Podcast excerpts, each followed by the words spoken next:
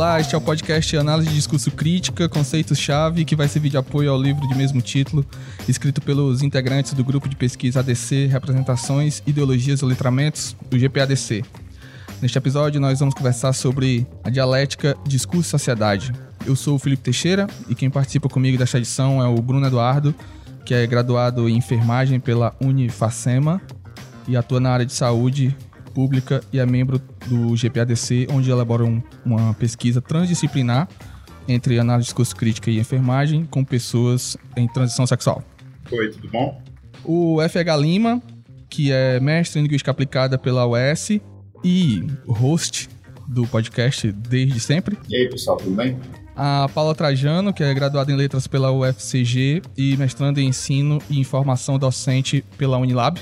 Olá, pessoal. A Suzy Amaral, que é especialista em ensino de língua portuguesa pela UES, mestranda em estudos da linguagem pela Unilab, professora da Rede Pública Estadual do Ceará. Olá. E a Vanessa Vanda, que é graduada em letras na UES e mestranda em linguística aplicada também pela UES. Olá. Muito bem. Antes da gente entrar de fato no assunto, queria pedir para o FH apresentar o grupo, quem são vocês, por que, que vocês escolheram, ou por que, que esse tema escolheu vocês.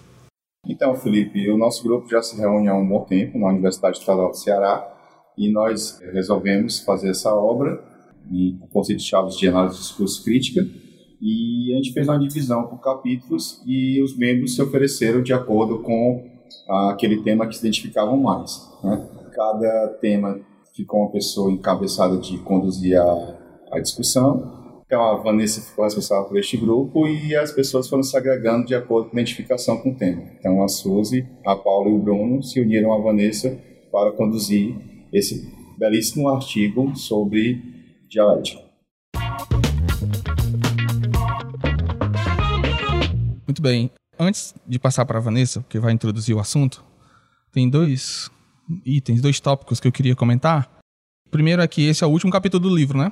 É o último conceito-chave, não é o último capítulo, porque tem um. Tem um capítulo depois. Né? Mas é o último conceito uhum. que é abordado. Mas não significa que ele só possa ser, sei lá, lido, ou você só possa ouvir esse podcast por último, não é isso? Sim. Porque é, é como se fosse é circular, né? O, o... Os conceitos. E a outra coisa que é o que me chamou a atenção, tanto acho que foi na equipe de. Ah, não vou lembrar agora, mas foi a Joelma, que a Joelma é da administração, né? Sim. E o Bruno é da enfermagem. A Gislene, do outro grupo, também é do direito. Que é só para marcar mais uma vez como é trans e interdisciplinar a ADC, né? Que para mim é, é o, o, grande lance da, da ADC, é o grande, a principal característica que me chama mais atenção é essa. Qualquer pessoa de qualquer área pode estar tá estudando o discurso criticamente, né? Porque o discurso está em todo lugar também, né? Então, só fazendo esses dois essas duas intervenções aí. É, agora eu queria passar para a Vanessa, que vai introduzir o assunto da dialética entre discurso e sociedade. É, olá a todos e a todas. É, gostaria de iniciar minha fala, primeiro, abordando é, a importância né, de se falar sobre dialética e por que, que esse tema é tão caro quando a gente pensa nos estudos em análise de discurso, né? não só mais discurso crítica, mas análise de discursos de uma forma geral, porque quando a gente fala de dialética, de uma forma geral, estamos falando de da, da dialética entre linguagem e sociedade, a gente está falando até que ponto né, nós, enquanto linguistas, enxergamos essa relação entre o papel da linguagem dentro das estruturas sociais, né, de que maneira a linguagem ela opera nas relações materiais e que são constitutivas da nossa vida como um todo, né?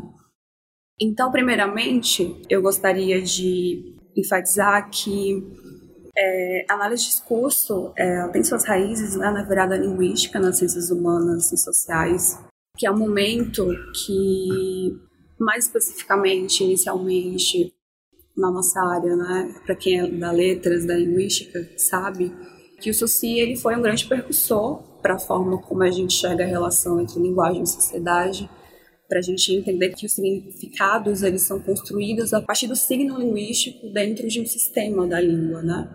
A influência do Suci nessa, nessa virada linguística É, o que é importante a gente entender disso, né, para a questão da dialética sobre sociedade, é que esse é o momento que a gente vai compreender de que maneira a linguagem ela se relaciona com a constituição da sociedade, né? Então, na verdade, até o Suci, né, com o estruturalismo suceriano, que vai influenciar as ciências sociais, as ciências humanas, existia uma percepção dentro da filosofia da linguagem de que a relação entre a linguagem e o mundo ela era uma relação que existe, basicamente, existe lá fora, um mundo exterior, e que é parte né, do filósofo ou daqueles que pesquisam a linguagem é, se debruçarem sobre essa relação entre linguagem e mundo, é, entendendo que é possível acessar essa realidade dominando de uma forma puramente racional, vamos dizer assim, os sentidos, né, os significados, como forma de clarificar né, esse mundo material lá fora. E quando o Suci ele chega, ele vem quebrar isso, e é um, um conceito que vai transformar né, a forma como a gente percebe a relação entre a linguagem, porque os sentidos, eles na verdade, eles, não estão fora né, da linguagem. Né? Os sentidos eles são constituídos a partir do sistema da língua a partir dos signos. E mais precisamente, a partir das relações de diferença entre os signos. Mais anteriormente ao Suci, dentro dessa virada linguística, existiu dentro da, do campo da filosofia, mais precisamente, outro grande importante né, filósofo, que foi o Wittgenstein, que também veio a confrontar essa visão né, de que existe uma, um mundo exterior de um lado e a linguagem de outro.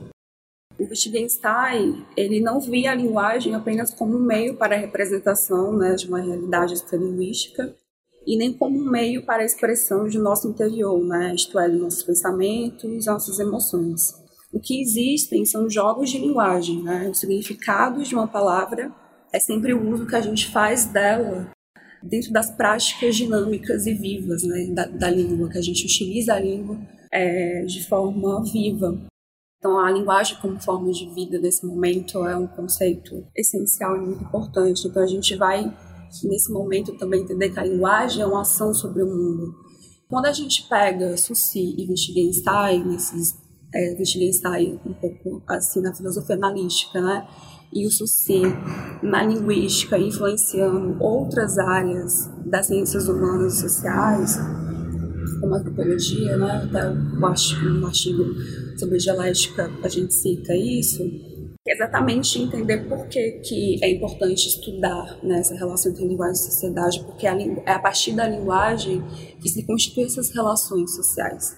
E para D, de uma forma geral, e para DC também, né, o que está em jogo é a gente entender os efeitos constitutivos da linguagem que se liga aos efeitos de poder, né, as relações de, de dominação, especificamente, né. Que são assuntos, né, dos outros capítulos. Dos outros capítulos, isso. É, bom, e aí nesse momento, após essas duas viradas linguísticas importantes marcadas por Wittgenstein e Sucy, a gente vai chegar lá mais ou menos nos anos 60 com o pós-estruturalismo. Né? E por que, que é importante falar sobre o pós-estruturalismo? É, mais especificamente, com Fairclough, é interessante notar que ele utiliza as teorias pós-estruturalistas, né, para embasar exatamente esse fator né, dialético entre linguagem e sociedade. Né? Ele vai dizer que os efeitos né, constitutivos do discurso sobre sobre a subjetividade das relações sociais, né? enfim, como um todo. Então, é interessante notar que ele utiliza o pós-estruturalismo para marcar isso nesse momento, mas ao mesmo tempo, o Fairclough, ele coloca um freio ali nessas... Ele tem uma uma certa, um certo pé atrás, né, com a ênfase, o que ele considera ser uma ênfase né, das teorias pós-estruturalistas sobre os efeitos discursivos na sociedade. O que ele quer dizer com isso, na verdade, é porque o Fairclough ele tem muita influência de um grande teórico pós-estruturalista que é o Foucault. O Foucault ele é essencial para o Fairclough, né, na DC, do, na abordagem dialético relacional, porque o Foucault ele pensa os efeitos constitutivos do discurso, mas ele pensa essa relação numa relação entre elementos discursivos e não discursivos. E essa relação entre elementos discursivos e não discursivos, ela é essencial para o Fairclough. Parece que ele retoma um pouco, né, esse pensamento anterior à virada linguística de que existe um mundo lá fora que é possível de ser acessado e que ele é anterior à linguagem. Ele quase que retoma esse pensamento, né, meio que contestando as teorias pós-estruturalistas. E para o Foucault, ele também pensa dessa forma, né? ele acredita que há, sim, elementos não discursivos e elementos discursivos. Mas até que ponto essa relação entre elementos discursivos e não discursivos ela se dá é que ela fica um pouco ambígua na teoria do Foucault, né? Ele não embasa muito, né? Até onde vai o discursivo e até onde vai o não discursivo. Então, muitas vezes aparenta realmente que o discursivo ele é o todo, né? Ele é uma, ele é o que dá essa ênfase maior, né? Sobre a constitutividade do social. Então, nesse sentido, o Foucault ele é uma grande influência né, nesse movimento, nesse percurso pós-estruturalista, mas ao mesmo tempo existe também né, um, certo questionamento né, a respeito dessa, dessa, desses efeitos constitutivos e principalmente levando em conta o que o Fairclough considera né, que o social, a vida social, né, ela não pode ser reduzida ao discurso. Então, existem outros elementos que operam sobre a linguagem que devem ser estudados concomitantemente né, com o discursivo. Bom, então, a partir dessa teoria Foucaultiana, né, que influencia a análise de discurso e também análise discurso crítica, né, a gente vai pensar a importância do discursivo e do não discursivo para a teoria do Fairclough. E a abordagem relacional, né, ela pensa mais especificamente essa relação entre o discursivo e o não discursivo a partir de uma influência ontológica muito específica, né, que está ligada ao realismo crítico do Rui Basca, que, como eu falei anteriormente, quando Fairclough ele vai colocar essa ênfase sobre as teorias pós-estruturalistas, exatamente baseado nessa ontologia do social. Então, é, para quem está começando na análise crítica e para quem está se interessando pelo Fairclough especificamente, é interessante a gente ter essa, essa noção de que a gente está se filiando a uma ontologia. A gente está se filiando. O que quer dizer ontologia? Né? A gente está se filiando a uma visão de sociedade específica.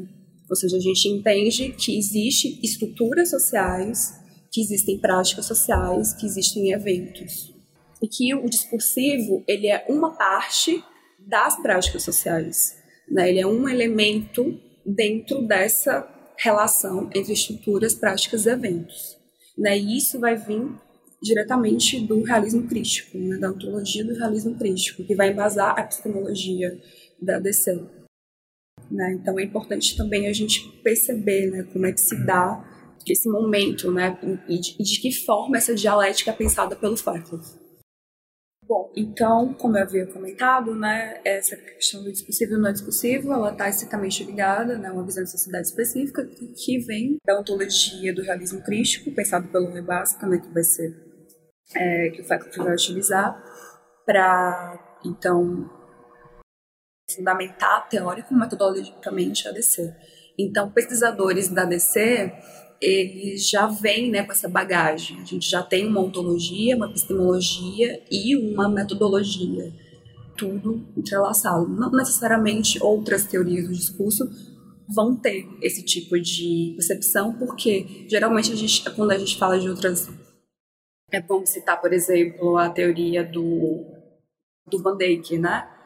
Por exemplo, a gente não tem esse tipo de relação né, ontológica e epistemológica porque a gente está mais é, focado na análise linguística.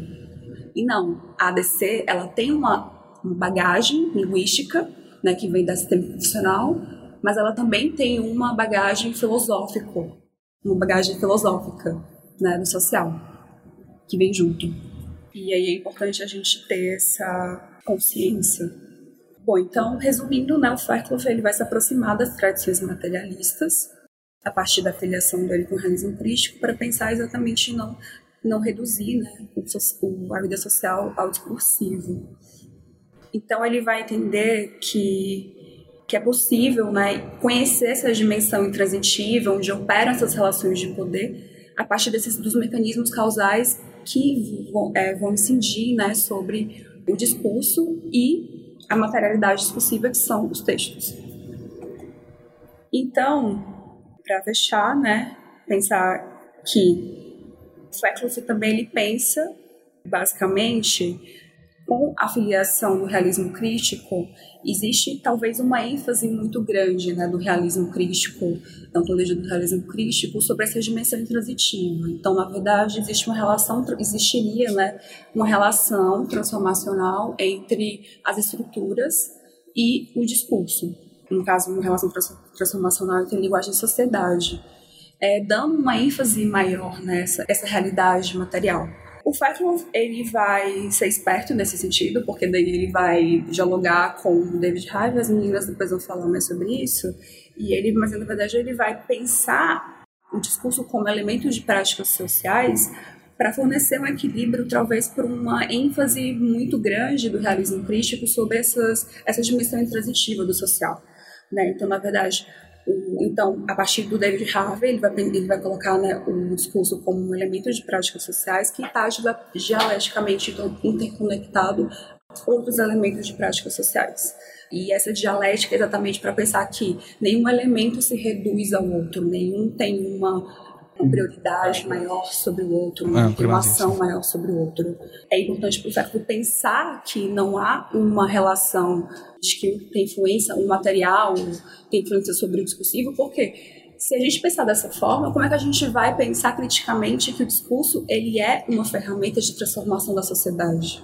Né? Então, por isso que é importante também pensar nessa dialética né, que vem com o pensamento do David Harvey de colocar o elemento discursivo dialeticamente interconectado sem se reduzir a esses outros elementos da vida social.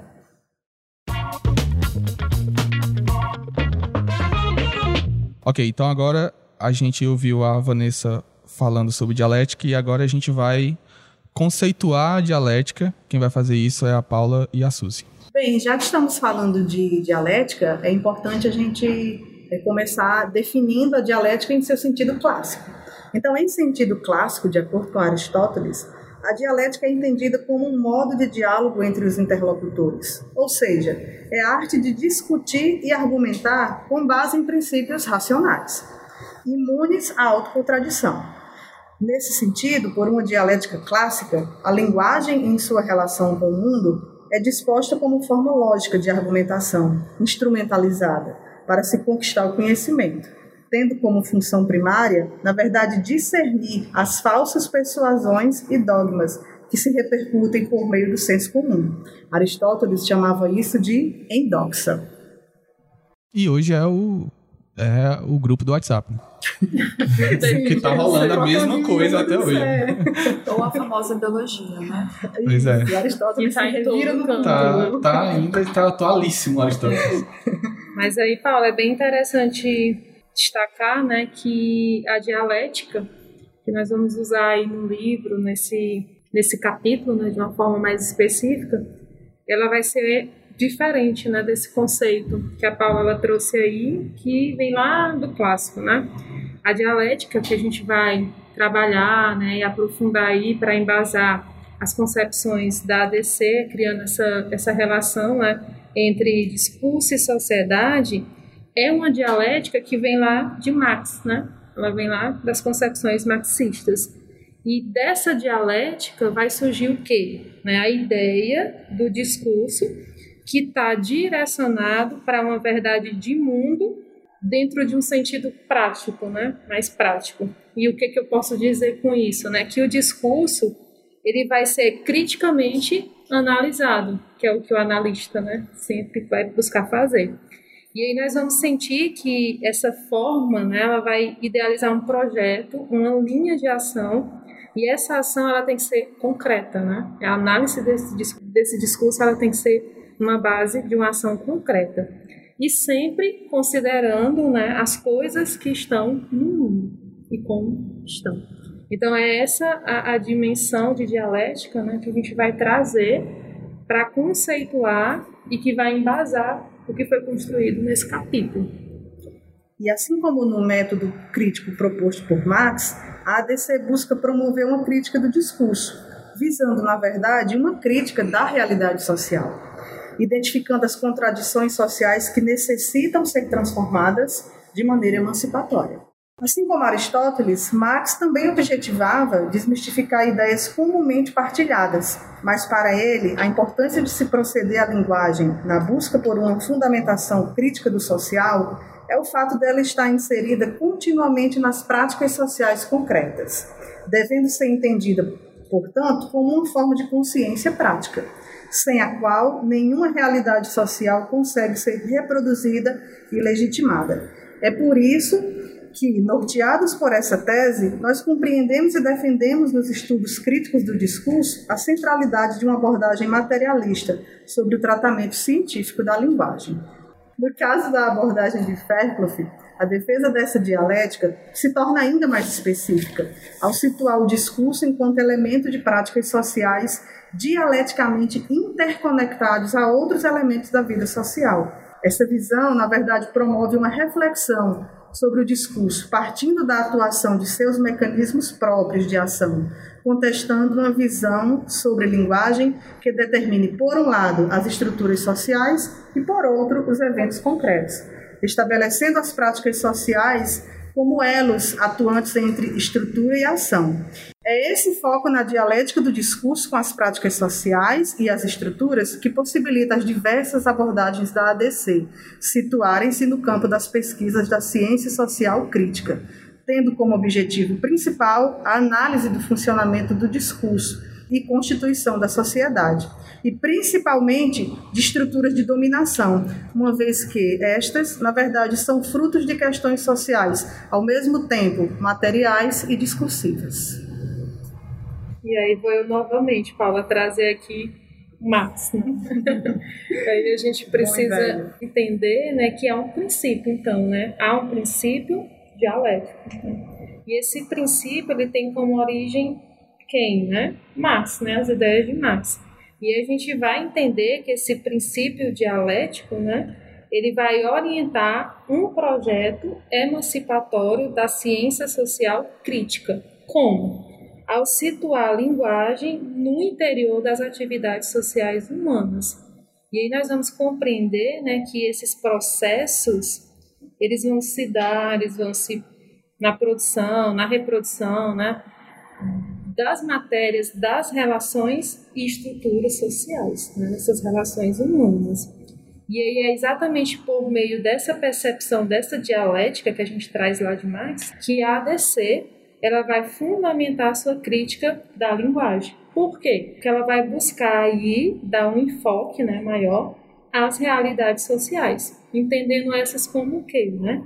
Enquanto sistema de dominação no intuito de implementar uma reflexão crítica, né? trazer uma, uma crítica, uma reflexão crítica que seja ao mesmo tempo normativa, né? mas também explanatória. Então, o que, é que a gente precisa ter em mente? Que não basta formular uma crítica puramente normativa e moral, né? É necessário, é preciso que haja uma articulação com uma crítica explanatória. Por que, que nós podemos dizer isso aí, né, de uma forma mais aprofundada? A gente diz isso aí porque realmente para DC, né, a gente já viu aí, eu acredito que em todas as colocações que foram trazidas né, ao longo da construção desse material, a gente já viu isso aí, a gente vai fechar entendendo isso aqui, né? De que não é suficiente apenas trazer um, um tipo de crítica normativa, né? Eu não vou apenas estar tá promovendo denúncias sobre as dinâmicas de poder né, que a gente fica vivenciando, né? Isso por meio do discurso e pelas redes de práticas sociais, que a gente até tem pontuado muito nas redes sociais, nessa né, dinâmica. Então, para a ADC, não só é isso, né? eu não vou apenas falar, não vou apenas denunciar. É necessário ir além, a gente precisa ir além como analista, a gente precisa promover esse além. E o que é esse ir além? É necessário se articular aí a uma crítica normativa. A essa crítica normativa, né, é preciso trazer essa crítica explanatória, né, no sentido de também descrever como e por quê né, isso ocorre, o porquê dessa realidade social. Porque aí nós vamos entender que nós vamos mexer com as estruturas, né? nós vamos promover mudanças. É essa ideia que a ADC ela vai tentar resgatar. Ou, não sei se é resgatar, mas promover. E aí nós vamos perceber novamente, né, lembrando aí de Marx, né, a gente vai além, né? A gente pega as ideias de Marx, mas a gente vai, a DC vai, né, dar uma continuidade e ao mesmo tempo ela vai ampliar essa relação, né, de dialética entre a faceta material e a discursiva, sempre tão, tomando como base aquilo que a gente trouxe lá de Marx, né? E o que, que a gente quer dizer disso aí? Né? Nós podemos então dizer que há sim né, essa base, que houve uma continuidade, que houve uma ampliação dessa ênfase. E por que, que nós podemos dizer isso aí? Porque é a partir dela que se nasce né, a compreensão particular de uma sociedade por uma visão específica dela, que vai nos permitir o quê? Identificar com maior clareza o funcionamento discursivo das dinâmicas sociais, culturais, econômicas, a qual nós estamos aí inseridos, né? não há como fugir.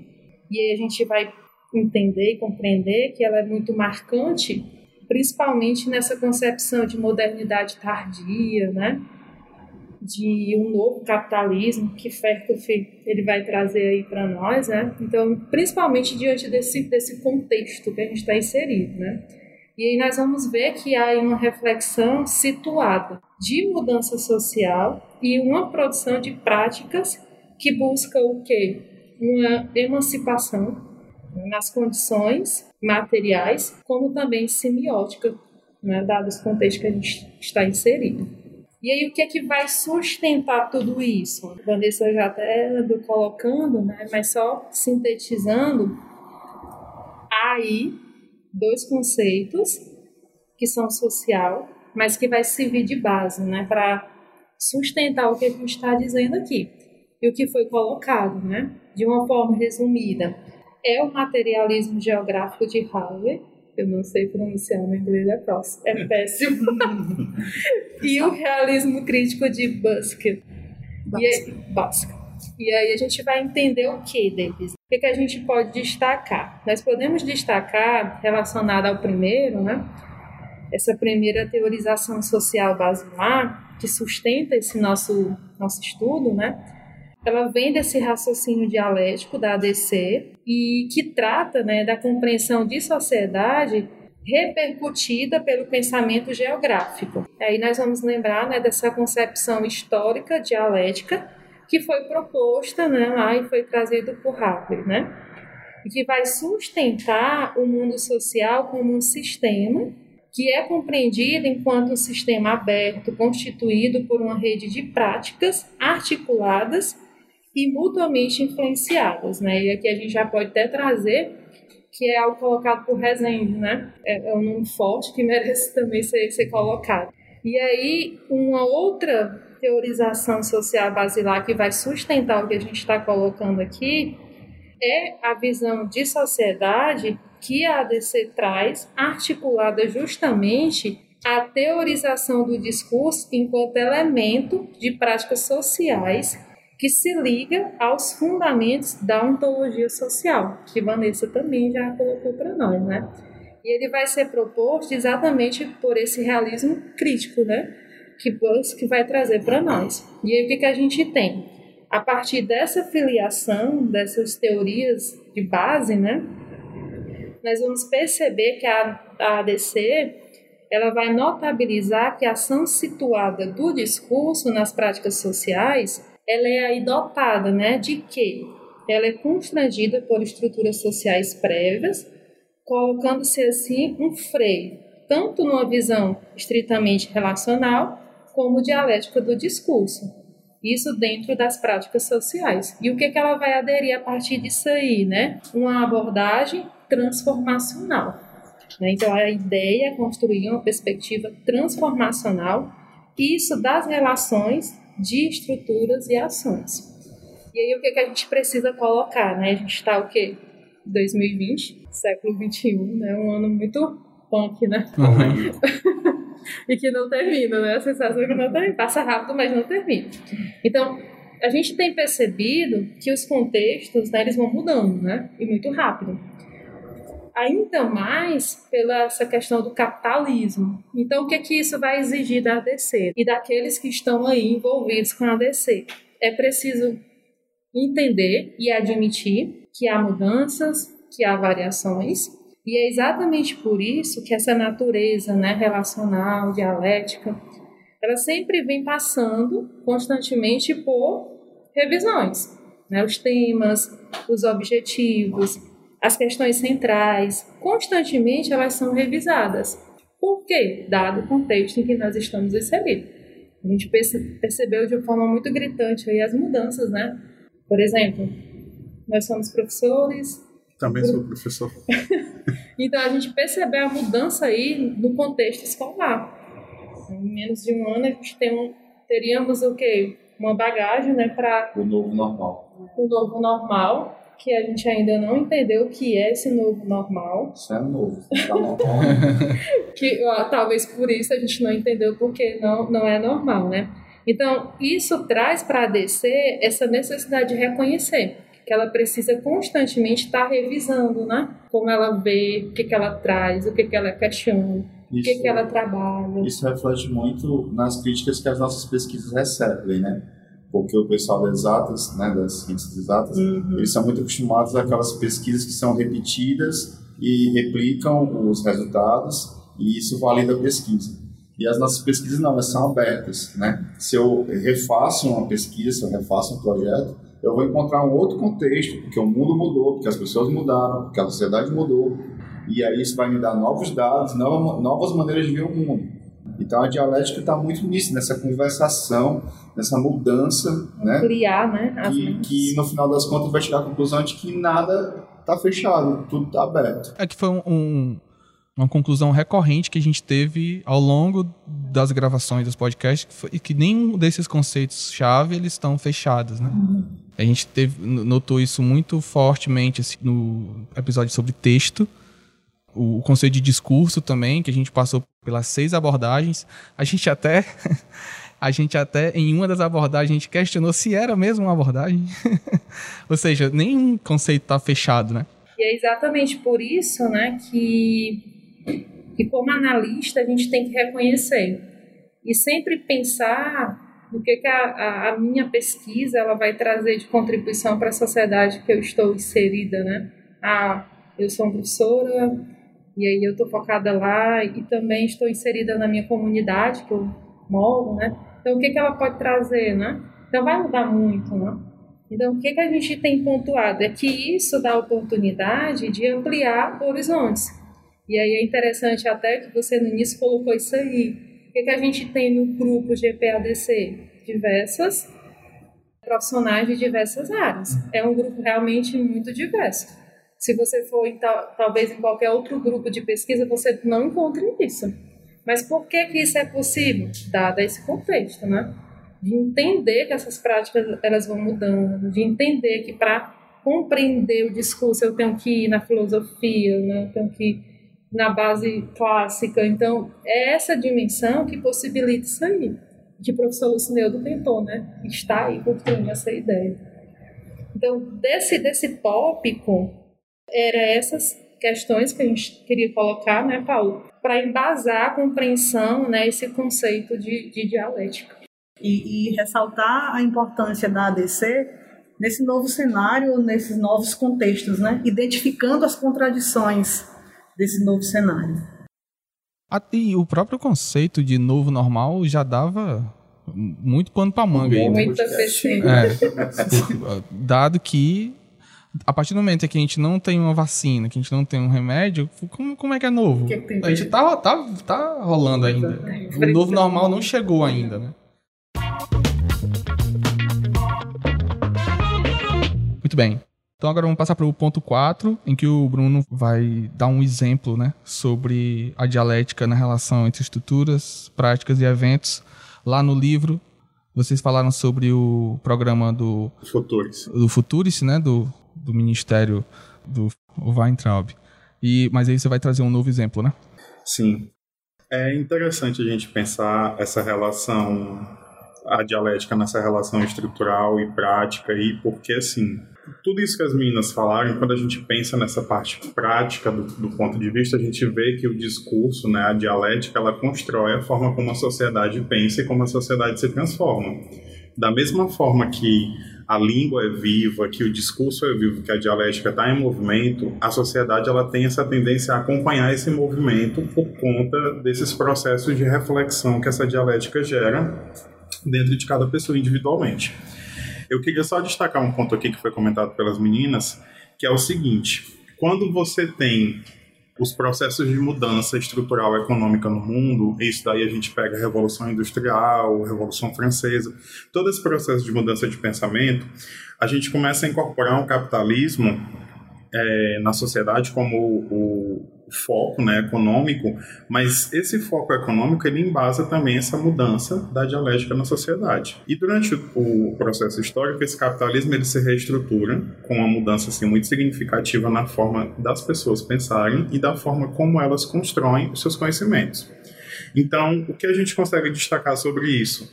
é que a forma como as pessoas estão inseridas na sociedade é uma forma que reflete a aquisição, o desenvolvimento e a consolidação do conhecimento que elas vão produzindo na sociedade, certo?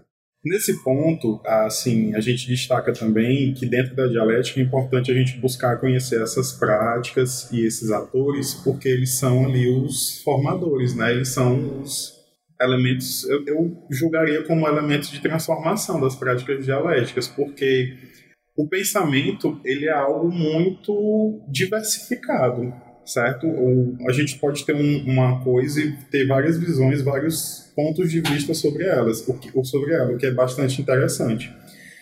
Dentro dessas variações de ponto de vista, a gente faz aí com que surjam nessas entre aspas ideologias que estão sempre sendo discutidas aí são motivos às vezes torpes, né, usado como construção política, certo? Mas essas ideologias elas remodelam a nossa sociedade. Dentro desse tópico que eu acabei de abrir, eu queria destacar com uma grande ênfase assim as fake news, né? Porque é um assunto bastante recorrente atualmente. Eu acho que desde 2018 a fake news se tornou até um jargão popular, né? Porque a gente vê tanto isso se repetir que já se torna natural, né? natural já se torna comum. Né? E virou até um discurso de quem produz fake news. Quando eles são desmentidos, eles acusam é. de estar... Exatamente, é um vai e volta assim que a gente fica sem entender às vezes. Lá no, no, livro a gente colocou o Futuris, né? Assim, as pessoas vão ter a oportunidade de ler, vão ter a oportunidade de entender como a gente discutiu essa questão do Futuris dentro dessas reflexões. Só que para o podcast eu achei interessante trazer um exemplo que está mais ligado na minha área, certo? Como a gente vivenciou uma nova transformação no mundo, né? A, a pandemia que já está o quê? Oito meses, se eu não me engano, de pandemia assim, oficializada pela OMS os brasileiros eles conseguiram inventar uma nova fake news que eu acho ela incrível, que é a questão dos termômetros. Eu não sei se vocês já perceberam, mas quando você chega no shopping, qualquer lugar que seja, verificam a temperatura no pulso de vocês. Uhum. E hoje mesmo eu, eu, trabalhei isso numa aula que eu estava dando, né, de clínica médica, e eu perguntei para os meus alunos: e aí, é correto verificar a temperatura no pulso? E eles ficaram assim naquele conflito: é, não é, não sei. E tudo isso parte da construção de um discurso voltado para é, imbricar na sociedade um tipo de pensamento que vai ao oposto do que a ciência produz. Porque é o seguinte: a pandemia chegou, se instalou, teve todo esse fluxo de mortes, foram criados protocolos, dentre eles a verificação da temperatura, que é o padrão. Quando você vai entrar no ambiente, sua temperatura tem que ser verificada. Só que inventaram que os termômetros emitem ondas eletromagnéticas que prejudicam a glândula pineal e que atrapalham funções sexuais. É uma coisa assim que você fica. Surreal, tem né? toda uma explicação. Exatamente. Né? Não, é muito bem fundamentado. É tão bonito que é verdade. Que é verdade. Exatamente. Como, como as torres de 5G, que eram elas que espalhavam os vírus. Exatamente. É uma, é uma coisa. É tão bem fundamentado que você fica naquela reflexão. Só que assim, é, esse conhecimento ele é construído através dos níveis sociais que a gente tem, né? A gente tem muitos, muita, uma estratificação social muito grande.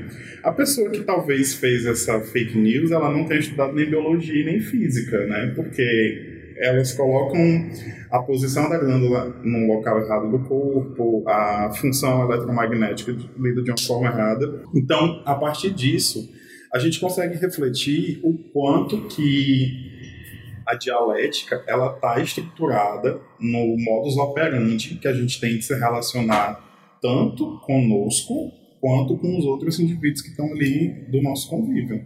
Existe muito forte a questão de como você recebe esse discurso, essa, esse processo dialético, como você internaliza e como você reflete isso de volta através de práticas, de ações, ou a construção de, um, de uma ideologia, certo? Assim, tem muitos esses fatores. Então, quando a segurança do shopping coloca o termômetro no meu pulso, que, que acontece no termômetro? Ele está fazendo a verificação errada, porque não existe nenhum protocolo, nenhum livro de medicina nem de enfermagem que ensine a verificar a temperatura na extremidade. Toda verificação em extremidade é incorreta. Uhum.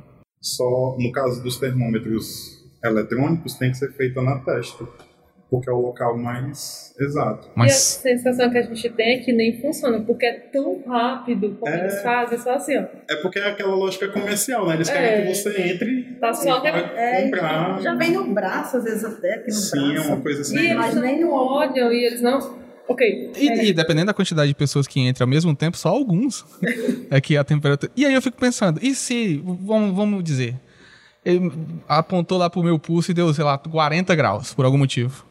Ela vai, ela vai dizer, ela ou ele vai dizer: Não, não, o senhor não pode entrar no shopping Benfica. Não, com certeza. Isso vai, né? É, é uma lógica comercialista em cima do, do, desse processo da saúde, né? O foco ali não é a saúde. O foco é a gente vai fazer isso porque a gente precisa manter as portas abertas. E se eu tiver que fazer isso, eu vou fazer, mas de qualquer jeito. Sabe? Né? Teve até um, um, colega que comentou que ele foi entrar num shopping, num, num, restaurante, não lembro onde foi, a temperatura dele deu 32 graus. Aí eu fiquei assim, é, tá na hora de enterrar, é. né? Porque já, já foi. No caso de série de hipotermia, né? Muito bem, então agora para encerrar eu queria que cada um de vocês fizessem suas considerações finais, se despedissem, agradecessem e dissessem o que, o que vocês quiserem dizer. É, bom, eu gostaria muito né, que esse capítulo servisse de inspiração para muitos pesquisadores, né, não só na linguística, mas em outras áreas, para sempre se motivarem né, pesquisarem o discurso e terem fé né, que essas pesquisas de alguma forma podem mudar um pouquinho né, essas relações tão desiguais né, que a gente presencia no nosso mundo. Então agradeço muito, foi um prazer e até a próxima, né? Paulo. Eu agradeço é, pelo nosso diálogo aqui, muito bom, né? Muito bom sempre discutir esse assunto. E é isso. Obrigada. Também gostaria de, de agradecer, né? Acho que a palavra é gratidão. Acredito que esse capítulo, que é o último do livro, né? Uhum ele vem fechar aí com chave de ouro. Olha, soberba, né? Não, mas, eu, mas eu entendo assim que, que esse livro ele foi projetado, ele foi pensado, né? e aí por muitas, muitas mãos, muitas mentes. E é exatamente por isso que ele está aí, né?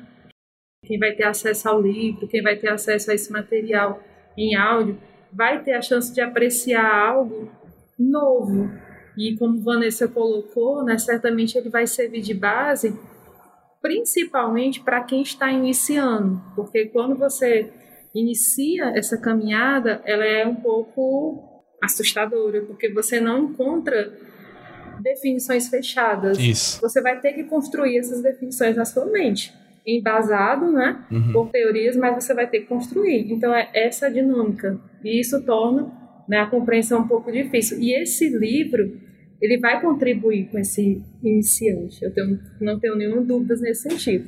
E para além dessa certeza, né, eu gostaria de agradecer a, a equipe, né? a Fagá que acompanha a gente desde o começo, Vanessa que nos coordenou, né?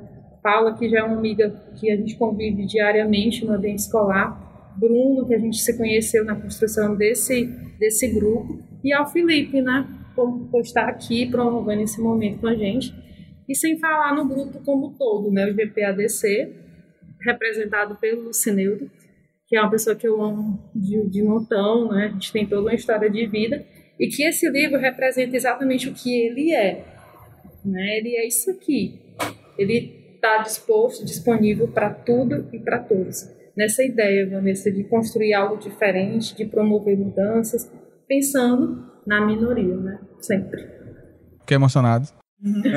Enquanto eu choro, você fala. Muito obrigado a todo mundo que nos escutou até aqui, certo? Obrigado a quem adquiriu o livro, a quem está escutando o podcast. Você que é professor que está escutando esse podcast, passe para os seus alunos. Você que é aluno, passe para os seus colegas. É importante difundir conhecimento e lembrar né, que a dialética é isso, né? É o diálogo, é estar em constante evolução e que nada tem um fim, né? Tudo é um percurso e esse percurso continua e aqui é só um pontapé para os seus estudos. Obrigado.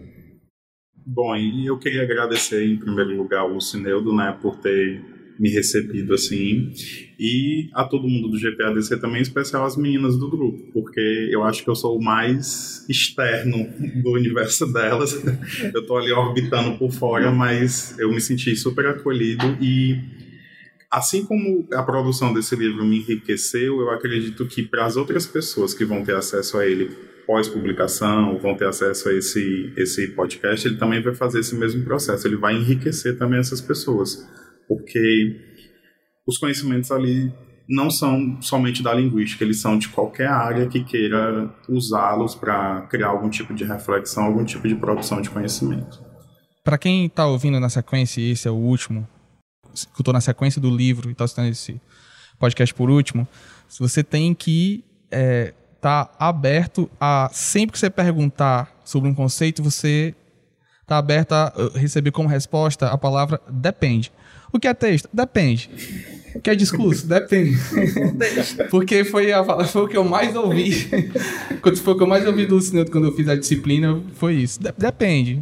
E, não, se, se, se você estiver preparado para ouvir isso como resposta, pronto, já é meio caminho andado. Então, obrigado a vocês por me acompanhar aqui nesse episódio. Obrigado a FEGAL mais uma vez por nos receber aqui na sua casa pra gente gravar. E até a próxima.